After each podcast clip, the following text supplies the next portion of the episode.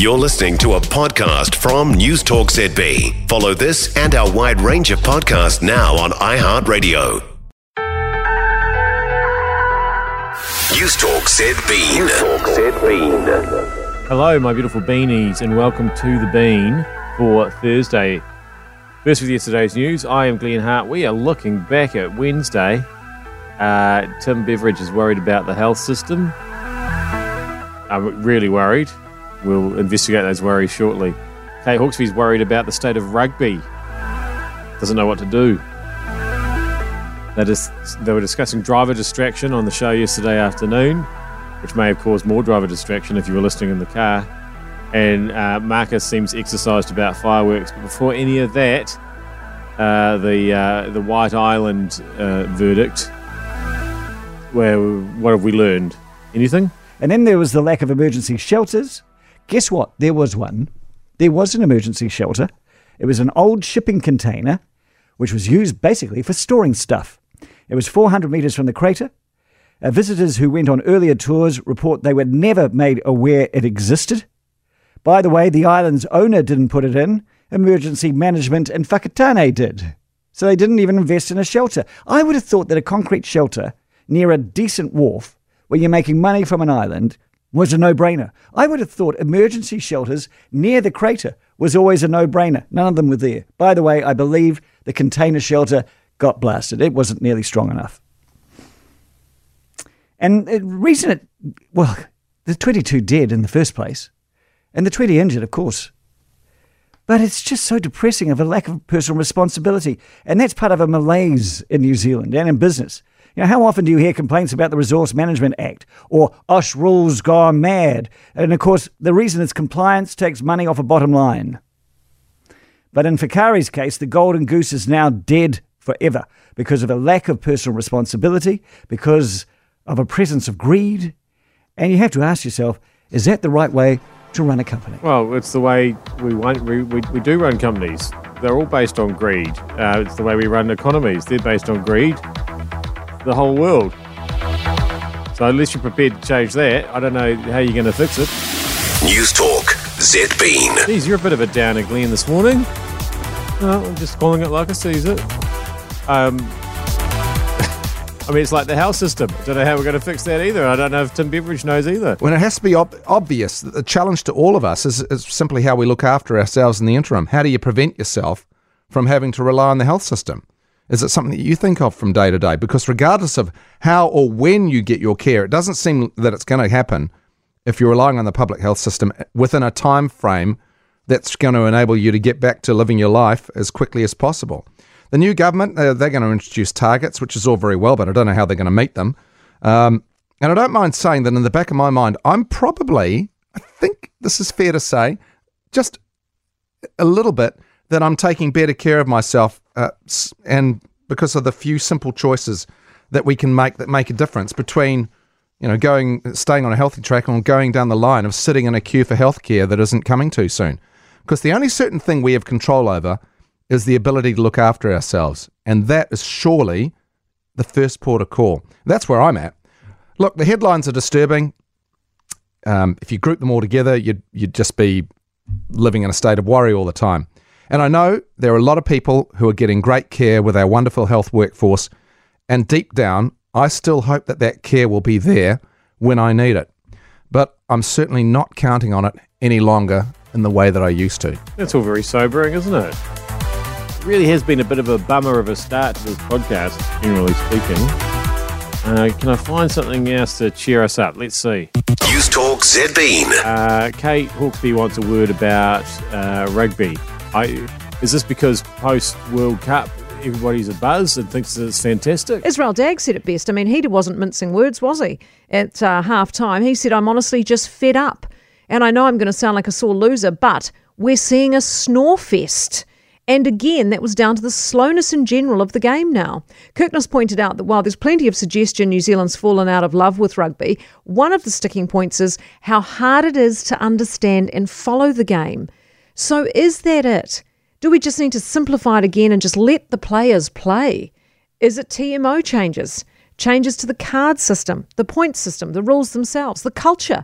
Maybe it's a combination of, you know, all of those things. Whatever it is, we do need to look at uh, it. And seriously, you know, you can't lose all those eyeballs and have large numbers of people switching off and just disregard it. That's an, you know, an arrogance that takes you nowhere. The game has to evolve and change with its audience. It is, at the end of the day, entertainment. But here's what we know is already changing. They've appointed a new coach, scandalously, while the old one was still on the job. There's new coaching staff, so arguably new direction already. All the calls for heads to roll, well, most of those have now been rolled. Then there's the team, many departing, going different directions, so changes afoot there too. But it doesn't change the fact that the rules are now so cumbersome that it's a turn-off. That's the real challenge ahead of the rugby union. That's the real worry. I'm sure they're hoping that a charismatic character like Razor is going to, you know, bring some zing and give the game a bit of an image makeover, you know, much beloved coach and his long-awaited and aspired-to hot seat with all his new energy and new focus. The rugby union will be hoping he attracts a certain amount of buzz and new eyeballs. But that sizzle will only last so long. At the end of the day, the game itself has to change and grow and evolve with the fans, or it's going to leave them behind. I still think maybe it's time has come and gone. And I don't just mean rugby, I mean sport generally. And I'd, I'd really just love it if we just turned our attention to art and culture a bit more. We felt as passionately about, you know, going and seeing the symphony or going to a show. I mean, some of us do. But not like, as a, you know, on a national level. Anyway, I may have, I may have made that point before. Newstalk Z B. Right, uh, driver distraction. Uh, this was a topic of discussion uh, yesterday afternoon. Uh, let's see how people are feeling about this, where we're at. We hired a car, um, we didn't have a phone holder, and my phone wouldn't talk to the car. So I drove around with it on my knee with the G P S on. All right, yep. Google Maps. Um, yeah, yep. yeah that, that was all fun and games. We came back, it was a nice holiday. About three weeks later, we get a letter in the letterbox from Australia and um, one thousand one hundred sixty-four dollars. Woo-hoo! This is in Queensland. Yeah. That's right. The one state that you don't want to get caught with the phone looking at these um, various fines for various states. That's the bad one, Queensland. So obviously they had yep. cameras on, on the road there. Yeah, they have cameras on the road. Um, they sent the pictures. The phone was on my knee. I wasn't even on the phone. But um, wow. we rang and said, well, look, I'm using G P S. Nah, the phone was touching your body. You're guilty. Pay what, it. What a blow. And that Holy would be in yeah. Aussie dollars as well, wouldn't it? Yeah, mate. Jeez. How long after you after you came home did you get that letter? About three weeks. Oh, no, it's three weeks for me since I've been in Australia too. no, check, seriously, check the letterbox. Yeah. Seriously, I was using, uh, you know, Google Maps. So similar situation. You might have just, you might have said at the start, Roscoe, and I missed it, you hired a car, and so they must have gone, is that right? Yeah. Yeah, yeah so they went back, back to the hire company, and then the hire company gave the cops your details, and they sent well, you the fine. Yeah. The good thing is, like, uh, my wife hired it, so um, she, she, she got the bill. But, um, can I recommend a product? It's called the, it's by a company called twelve South. It's called the AirFly Pro, and it's a little gadget that you plug into, you know, the the auxiliary, like the headphone jack, on anything. So, you know, whether it's your plane screen in an airplane, or your car stereo, or even your stereo at home, or your laptop, or your tablet, whatever, you, you plug this, it's, all it is is a Bluetooth transmitter. And so it'll, it'll uh, it, if, you, if you can't connect to Bluetooth, you know, in a car, you don't have to anymore, because your phone can always be connected to this. Uh, you just turn it on, and it doesn't matter what you plug it into, it's going to, you see what I mean? You're just paired to one thing. And then you won't, you wouldn't get that fine, maybe. Just a little tip. News Talk Z-Bean. Right, we're going to finish up with, oh no, it's fireworks time. Today, it's the first day they're allowed to fire, sell fireworks out of those stupid bloody containers. Mm. For those that want to know about fireworks, they're available for sale today. No, tomorrow, which is the second.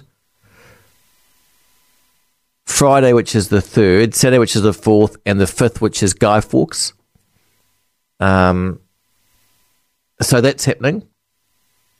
and I spoke to two people today that were importers, and they're saying it's going gangbusters. So they have got the supply, because for a while during COVID and stuff, they weren't getting the ones they wanted, but they've got plenty of supplies. What is interesting, and no one's confirmed this for me, I thought someone would, although I didn't ask, but I think Diwali is kind of at the same time, and people buy fireworks for Diwali. And when that happens, it's literally like a double bang, because you've got the two days to celebrate. Didn't realise. I've actually never really known when Diwali is. How far does it move, Diwali? It's a bit like Easter, the guy said. That's happening as well. So, yeah, there we go. So, as I've said, though, you know, it's going to be hard for people to find out where to take fireworks, because you can't let them off in parks, and not everyone's got a backyard. The council needs to make places available for people to take their fireworks. Can we just get on with banning them completely? They're the stupidest things ever. My kids didn't even like them. Um, I've, I've always said I just don't understand why people just don't set fire to their money. Just take some money out of an A T M and burn that instead. I suppose it doesn't make quite the same noise. Maybe we should just change the money so it makes more of a banging noise if you set it on fire. Maybe that'd be the way around it. So stupid. Anyway. That's just me. Boy, grumpy old Glenn today. Uh, I'll go and have a good hard look at myself. I'll come back tomorrow and I'll be so cheerful. You'll be amazed. I'll see you then. Newstalk. Newstalk. Z B. For more from Newstalk Z B, listen live, on air or online. And keep our shows with you wherever you go with our podcasts on iHeartRadio.